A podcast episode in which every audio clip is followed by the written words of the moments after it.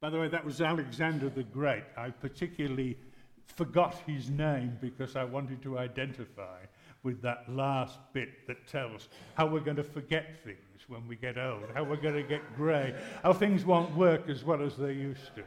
But anyway, I thought I'd just mention that. I haven't forgotten Alexander the Great. Died in 325 and, uh, yeah, was quite a guy. All right. Now,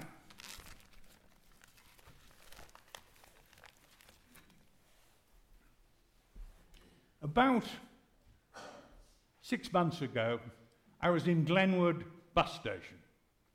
And there they have a little bin. And in that little bin, you are invited to put books that you don't want to read anymore, or pick books up that are in there that you do want to read. And there was a book, and its author grabbed, because it was written by a favorite author of mine, it just grabbed my attention. And it was by a guy called Harold Kushner, a rabbi. Does anybody ever recognize that name? You do because he wrote a wonderful book that has been of comfort to millions of people, Jew and Gentile. And the book is called When Bad Things Happen to Good People.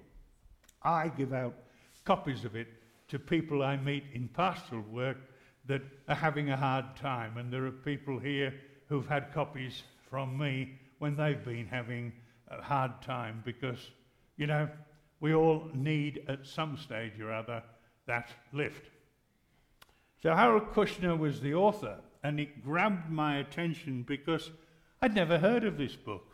I just, you know, it was totally new to me, and it's a fabulous, fabulous book, the one that I picked up. And its title is When All You Have Isn't Enough Living a Life That Matters. And you will note that that is the title of my address today. When all you have isn't enough, living a life that matters. And I hope that's the motivation that brought us all here today. We all want to live a life that matters. We all want to do something. We all want to serve. We all want to leave footprints in the sand of, sands of time. We don't want our lives to be futile, to be meaningless. So we come and we get our inspiration, I hope, in this wonderful, wonderful Snowmass chapel.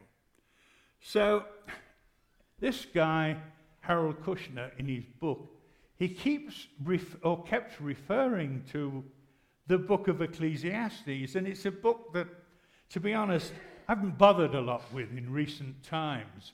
It was so depressing, you know, to read about old age. So no, I hadn't read a lot of, uh, of Ecclesiastes in recent times. And I started studying it again. And I found there were some absolute gems in there. And, and effect, what it is, it's a reflective essay written by an aging man, a guy who's worried that he's done so much and tried so much and nothing, nothing seems to have brought him the happiness that he was looking for. And one of the ways he tried to do it, he tells us at first, he tried to do it by accumulating knowledge, by accumulating wisdom. And in his own words, he became the smartest man around, smarter than all his contemporaries. And he accumulated all this wisdom. And in his own words, with much wisdom came much sorrow and grief. Does that, can you identify with that? Tell me, are the cleverest people that you know the happiest? I can't say they are. Are the happiest people that you know clever? Can't say they are. No, he's saying that he tried to find what he was looking for peace inner peace.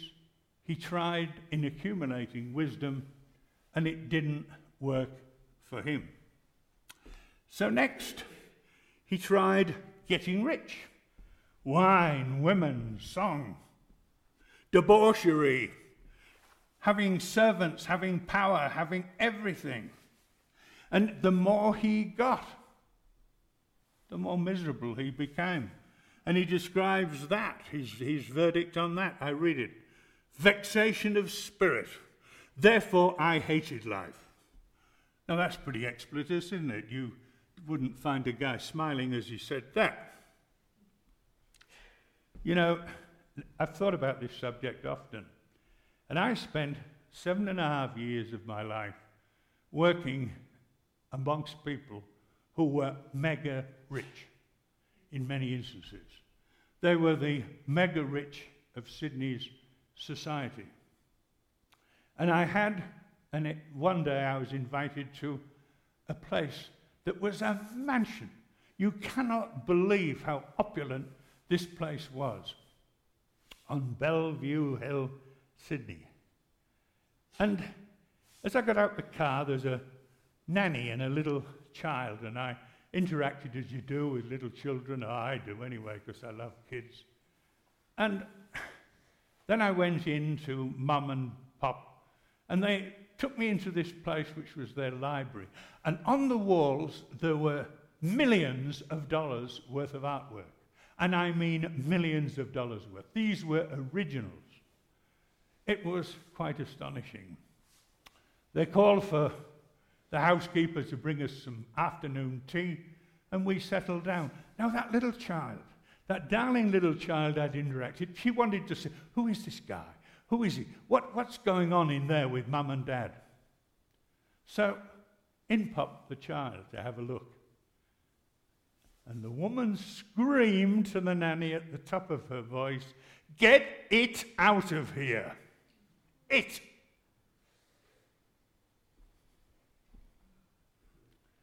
When I was a little boy, I used to pray for the poor kids. There was poverty in that house. Poverty, poverty of spirit, poverty that be, was beyond my understanding. I was brought up in a working class area. I was brought up where parents were aspirational for their kids to get be better and you know and improve on their lot. Wonderful, wonderful people. I cannot imagine a single mother, and I knew every kid in the district. I cannot imagine any of their mothers ever referring to their child as. Yeah, get it out of here. So, you can find poverty in apparent wealth.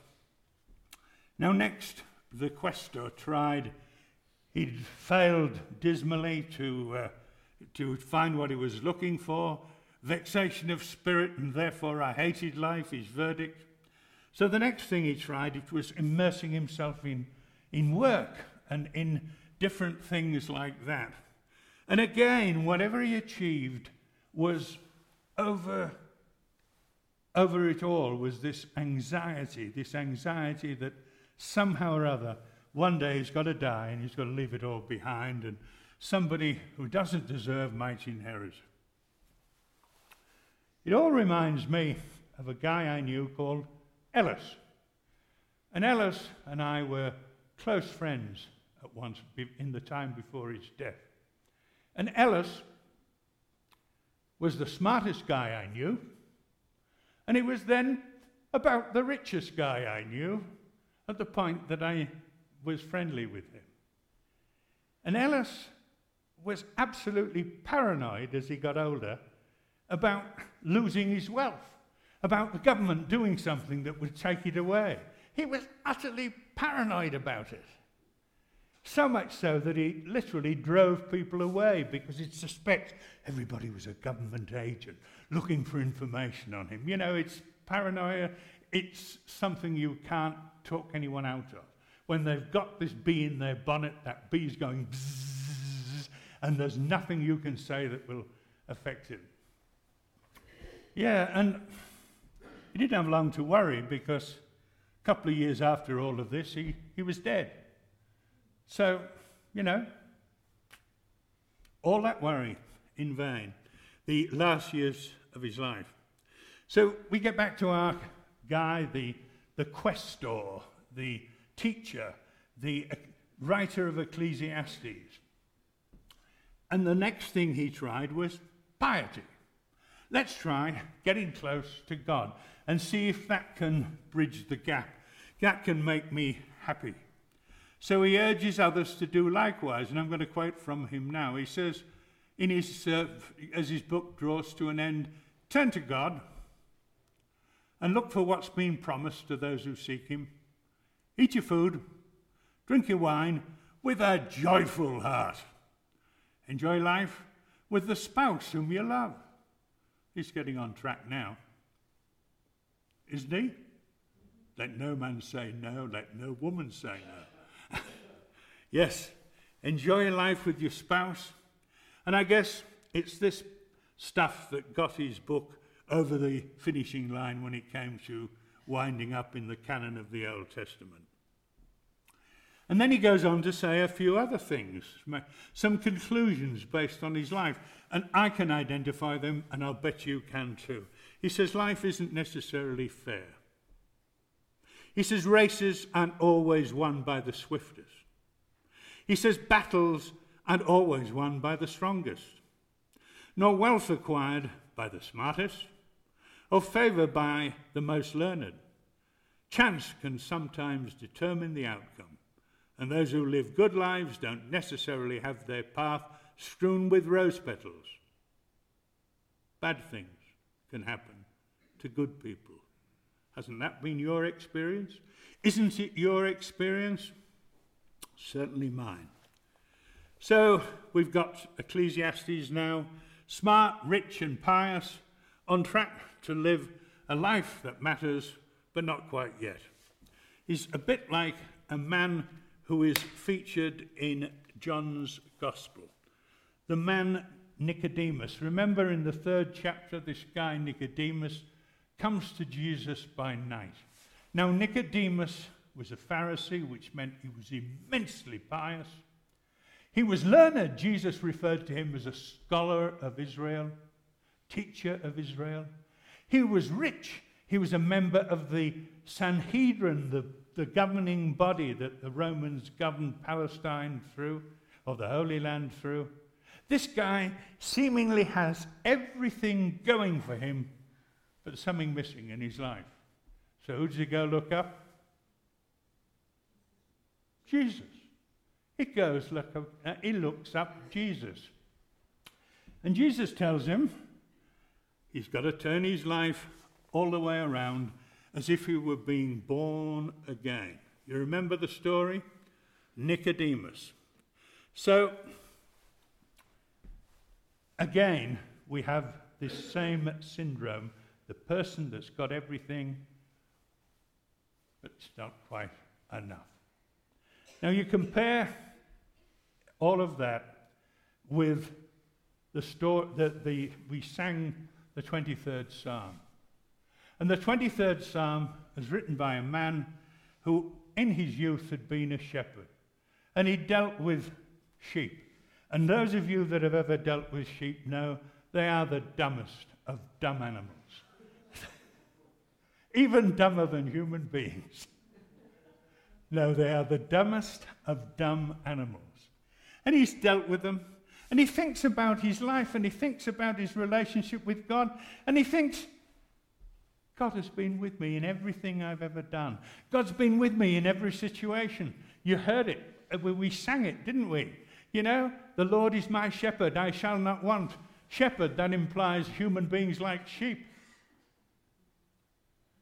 He thought of all of that, and in the final analysis, he was able to proclaim Goodness and mercy shall follow me all the days of my life, and I will dwell in the house of the Lord forever.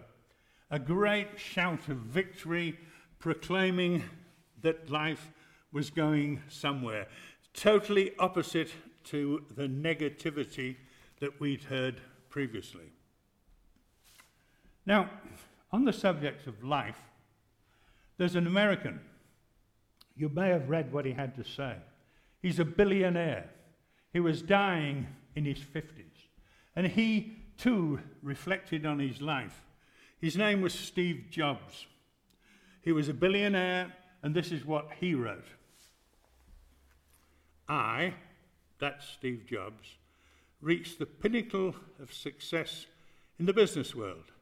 In some eyes, my life is the epitome of success. However, aside from my life, I've little joy. In the end, my wealth is only a matter, is only a fact of life that I'm accustomed to. At this moment, lying on my bed, recalling my life, I realize that all the recognition and wealth that I took so much pride in have paled and become meaningless in the face of my death. You can employ someone to drive the car for you, to make money for you, but you cannot have someone bear your sickness for you. Material things lost can be found or replaced. There's one thing that can never be found when it's lost life. Whichever stage of life you're in right now with time, you'll face the day when the curtain comes down. By the way, you can download this on the internet. Steve, his, uh, his last will and testament to people. Treasure love for your family, love for your spouse, love for your friends. Treat yourself well and cherish others. As we grow older and hopefully riser, we realize that a $300 or a $30 watch both tell the same time. You'll realize that your true inner happiness doesn't come from the material things of this world. Whether you fly first class or coach, if the plane goes down, you go down with it.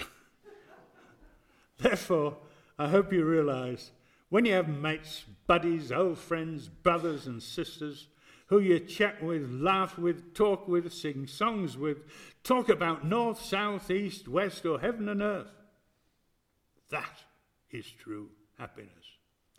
Don't educate your kids to be rich, educate them to be happy. So when they grow up, they'll know the value of things and not the price. Eat your food as your medicine, otherwise, you'll have to eat medicine as your food. And so he goes on, and it's well worthwhile downloading that and reading it. Now, you know, your preacher this morning could identify with all of that. I consider myself wealthier than I've ever been in my life. Not wealthy materially, not wealthy monetarily, but wealthy because I got some really good friends and I love them dearly and enjoy their fellowship. And I've got a wonderful church family here in this congregation. And I thank you that over all these years you've welcomed Brenda and I here. It's been marvelous being part of your church family. We love it. So I'm a very, very, very wealthy man in so many ways.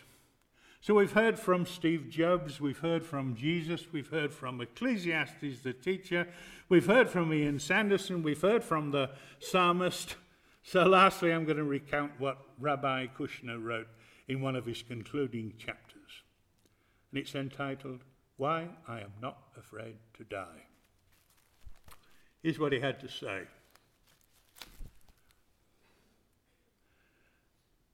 So many people look upon life as an accumulation of treasures, trying to accumulate treasure. But every new friend we make, every new experience, every new bit of knowledge we acquire, every act of kindness that lightens the load of a fellow human being is part of that accumulation. Now, Harold Kushner, in his ministry, attended many dying people. And he said it's not dying that many people are afraid of. It's coming to the end of their days and never having done, been a real person, had real relationships, and felt real. Never having achieved what they've wanted to achieve spiritually and with people. So sometimes, if you ever wonder if your own life matters, try this one for a remedy. No one could tell me where my soul might be. I searched for God, but God eluded me. And then I searched out my brother, my brother man, and I found all three my soul, my God, and my humanity. Think of that. And now, instead of a final prayer at this stage, we are going to listen and then sing along with the chorus to a song I heard first as a little boy. And the words are self explanatory, and it's sung by a British tenor, Sir Harry Secombe. Would you play it, please, Adam? Uh, play it once, and then second time we're going to sing along with the chorus. You'll find the words in your bulletin.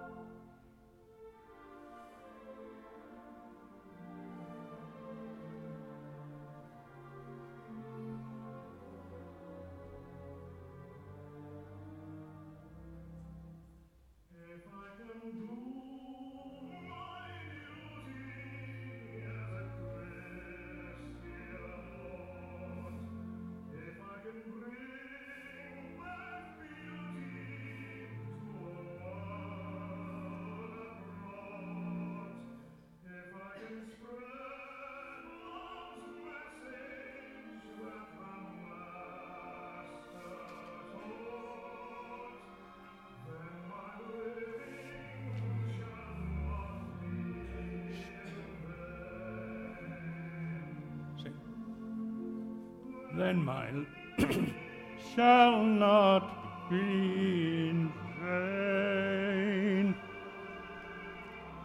Then my living shall not be in vain.